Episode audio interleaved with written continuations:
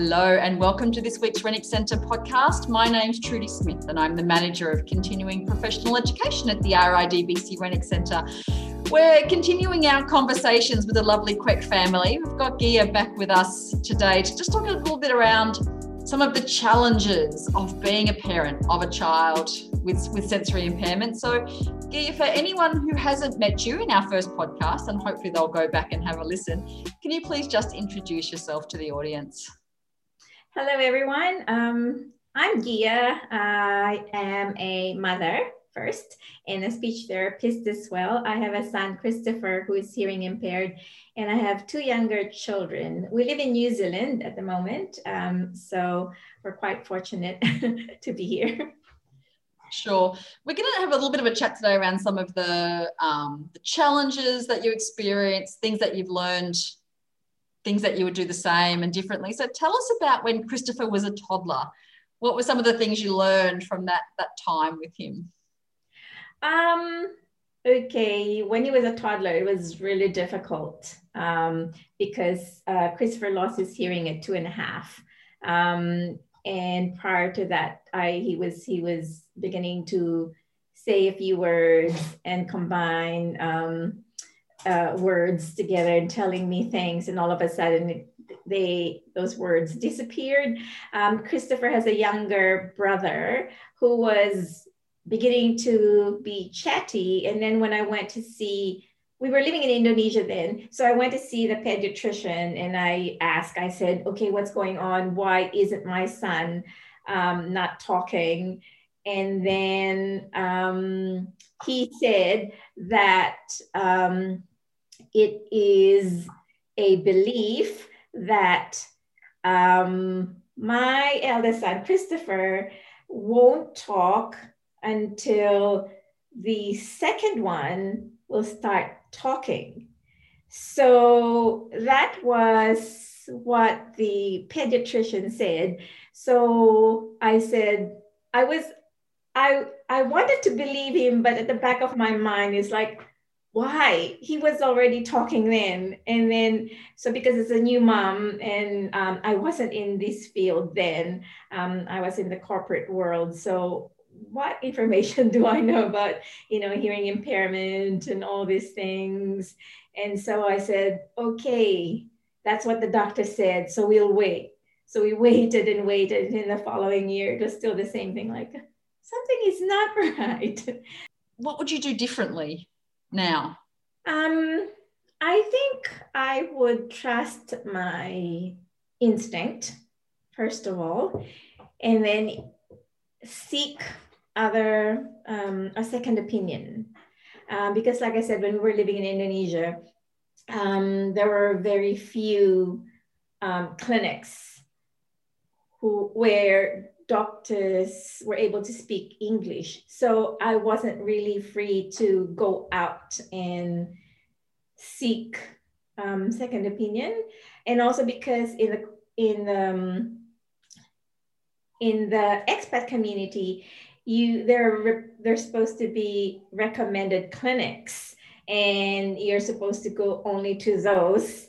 Um, and I stuck to that because we were foreigners. Yeah. Yeah, we were foreigners um, in in a country where we first of all we didn't speak the language. Um, and culturally it was different from ours. So there was that fear as well, like, okay, what if we go to this, you know, to this doctor or to this hospital, what are they going to um, give to us? What information are they going to give to us? Um, and then, you know, what if they, you know, what if they give, recommend something that I'm not comfortable with? And then if I don't do what they say, will I offend them? So I stuck to just one doctor. and yep. yeah. Yes. Um, and, and, that must we hear this story even just in australia you know parents or the doctors say no no it's nothing or you know so i guess the learning is you're the parent you know your child best you know when there's something wrong yes yes you know, trust your instincts yes And so, what happened at primary school? Tell us a little bit about that period in Christopher's life. Well, in primary school, none of the schools would take Christopher um, because they didn't have um, teachers who were trained or um, schools who were willing to take us. Um, so there were there, we tried one international school um, who thought, okay, um, let's take him in. And then because I'm a tiger mom, as you called me, I was there to watch, you know, the school environment. Um, and then when we took him to that school, uh, the teacher put him in one corner. And I said, why? Why is, you know, my son there and everyone's mm. up hmm. here at the front? Um, and I said, no, no, no, no, no, I have to take him out of this school. Although that was the only school that would take my son, I said, no, it's not the environment for him. So I equipped myself with the skills and the knowledge to do literacy, and that's how I homeschooled him for a while. And because my my two younger children were in another school, so I um, advocated for Christopher and I said, can he come like even for a few hours or maybe just a few days um, and even just like to socialize and the thing. And I also volunteered to do a lot of things at school so that, you know, I could get him into school. And that's how he started um, at primary school. Um, yes, doing a lot of volunteer work and just advocating for um, Christopher. Um, oh, he's been so lucky to have you in his life. So, what happened when he became a teenager? Because I, I, I know that when someone has a hearing loss, it doesn't stop them from being a teenager. no, no, no, no. um, so at the time we've moved to New Zealand, um, and he finished his uh, primary and middle school here in New Zealand. Then he went to high school. Um, so my husband and I were battling between um, putting him into a deaf uh, school, the Nash, um, and going to an alternative school. Um, and then, so I told myself, um, I told my husband that yes, we should put him into the alternative school because if I follow my thinking in the past, I want my son's world, Christopher's world, to be wider, you know, not only signing, but being able to communicate with others. And because, of course, we are from New Zealand, I'm from the Philippines, and my husband's Singaporean. So when we go visit, you know, our relatives, um, I want him to be able to talk to them. So American Sign Language or New Zealand Sign Language wouldn't work in our family uh, dynamics. Yep. So I said, okay, let's put him into um, unlimited school. Um, but um, thinking back, I think if I had to change something, um, oh, sorry. Um, he spent a few years in the alternative school. And then the last two years uh, of school, we moved into the deaf school. Mm-hmm. So if I had to do it all over again, I would have chosen the deaf school instead of the alternative school um, because in the alternative school, he was the only deaf mm-hmm. um, person in the entire school. Um, so he was isolated because one, uh, people didn't understand him. Uh, they didn't understand being deaf. They didn't know how to deal with a person who's deaf. Although the teachers in the school was really willing to do much more, but it's just the entire environment wasn't um, um, wasn't right for him. And then, so the last two years of school, we moved him to a deaf school. And then he started to have friends. Uh, but then um, I think with Christopher, it always takes him two years to um, adjust to the environment. Uh, and by the time you know he got adjusted to the environment, he started having friends. He had to leave school, and therefore he had he wasn't able to develop real friendships um, uh, to carry on after school. So yeah, um, I think that's that's what I would change. Yeah. And it's because you know in our previous conversation when Krista and I were speaking about the importance of his identity.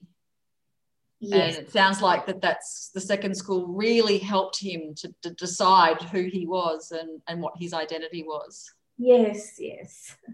That's great. And so as an adult, adolescent and an adult, what are some of the, the challenges that you've experienced or some of the successes? Um, uh, there are a lot of um, uh, successes, of course. Um, Christopher is an avid reader, so he he goes on his phone and reads um, the news, and he he talks about um, things that he finds out in the news. And when we talk to him about something in the news, he'll say, "But it's like this," you know. Um, and and even if we say, "Oh, did you know that?" Yeah, I read it in the news. That's what he did. Um, and then he has a very good sense of humor. Um, so he will, yeah, tell us a lot of jokes. Um, and he will read, uh, oh, he'll show me a lot of um, things on the website that's um, actually very funny. And so, yes, we will we'll do that a lot. Um, he's very caring. Um, so he's always like thinking about, okay, shall I get something for my brother? And, you know, I saw something for my brother because his brothers live in um, Australia. Yep. And so um, that is one thing. Um, he goes to a deaf club once a week um, during school term. And so that he's beginning to develop, and he's going out there to um, communicate with other people. And when we're in, um, um, we're invited to friends' homes, he will also initiate talking with them, but then he gets really tired as well because I think if it's too noisy and he can't follow the conversation, so that frustrates him a little bit. Uh, but of course, um, now uh, one of the challenges that we had was finding a job for him. Um, we were fortunate to, we are fortunate to have a friend who has um, a little supermarket and he's and she said okay we'll get christopher to come and work um, um, in their place but then um, it was d- difficult for him because one it was the first time he worked um, and i also didn't know what to expect um, they didn't have a structure. It, so it was like a fam- family business. So, you know, you just do this and then you just do that. So there was no structure. Um, and, the, and so after like a month, um, the I've, our friend said i'm sorry but you know it was it was harder work for them and and i really appreciated that they gave him a chance to um, work um, and of course we have a friend from church who is a friend to the owner of the supermarket. So um, she said, okay, why don't we try? I said, okay, yes, let's try. And so when we went to the, for his interview, I was with him. And then so I had to interpret for him because the HR manager didn't understand um, how Christopher spoke.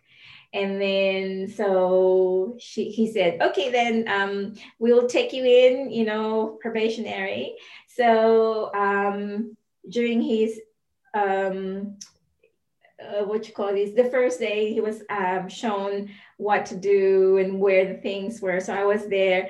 I took pictures and then wrote some notes for him. and when we got home, uh, I printed the pictures and I said, so what's this? And then I said, okay, what do we write here? What do you remember about this? And then for um, the entire week, we were just reviewing that. And then so during his first day, uh, first first couple of weeks, I was always there. always there, um, stalking him.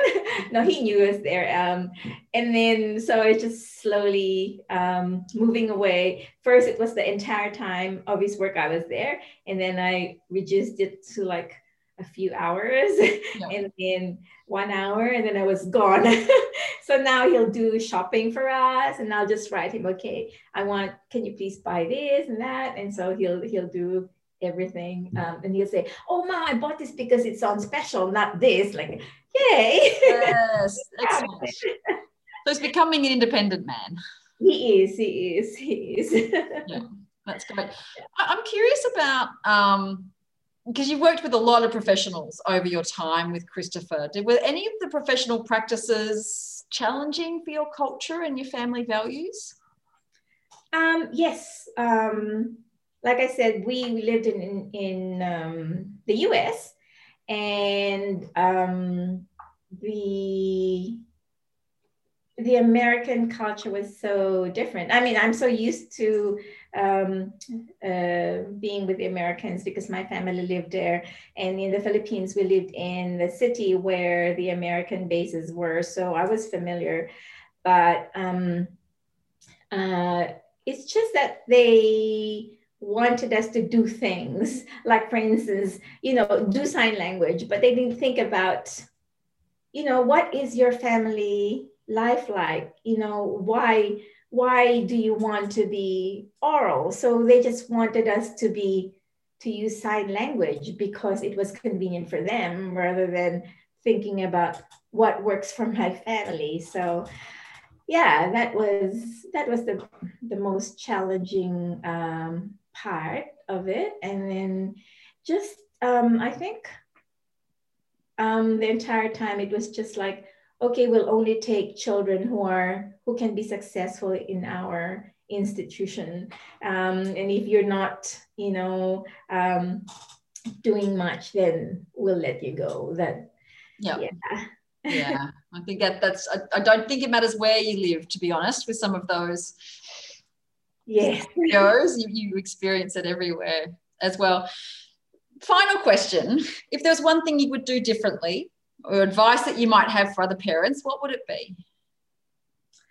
Um, what worked for me is um, after all of my um, our experiences um, that I think um, if we had taken Christopher to the deaf um, school where he could be like everyone else and not stand out. That was what I'm going to do if I had the chance to, um, just because I think friendships, relationships are important. Uh, now, Christopher, it's, it's difficult for Christopher now to go out there, um, build um, relationships with um, a hearing person or with a deaf person because he's neither here or there. um, yes, so that's what I'm going to uh, sure. change. That's the so that works, that works for my family. It might not work for other families. Absolutely, and it's always individual. But look, it's been it's been such a joy to talk to you three, the two of you over these three podcasts. So thank you so much for for sharing your story, sharing your insights. I think there'll be lots of people besides myself who found this both fascinating and incredibly useful. So thanks so much for your time. Thank you so much.